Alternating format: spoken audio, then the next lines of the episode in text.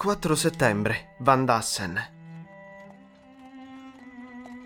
Toccata appena la Baviera, si incontra la badia di Valdassen, possessione stupenda di quei membri del clero i quali furono avveduti prima degli altri uomini.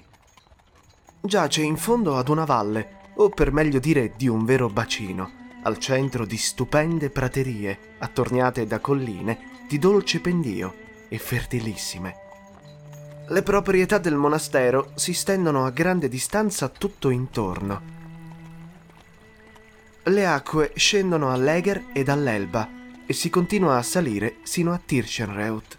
Da questo si scende verso mezzogiorno e le acque vanno al Danubio.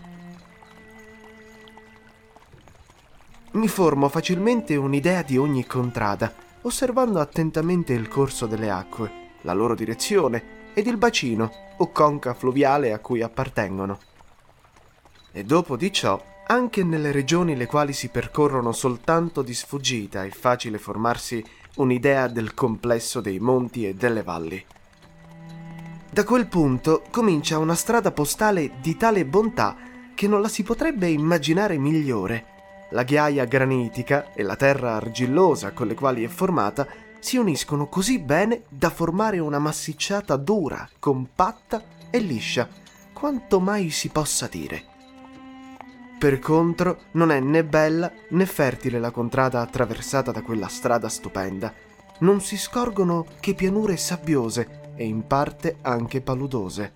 Siccome però si scende sempre, si viaggia rapidamente verso i confini della Boemia.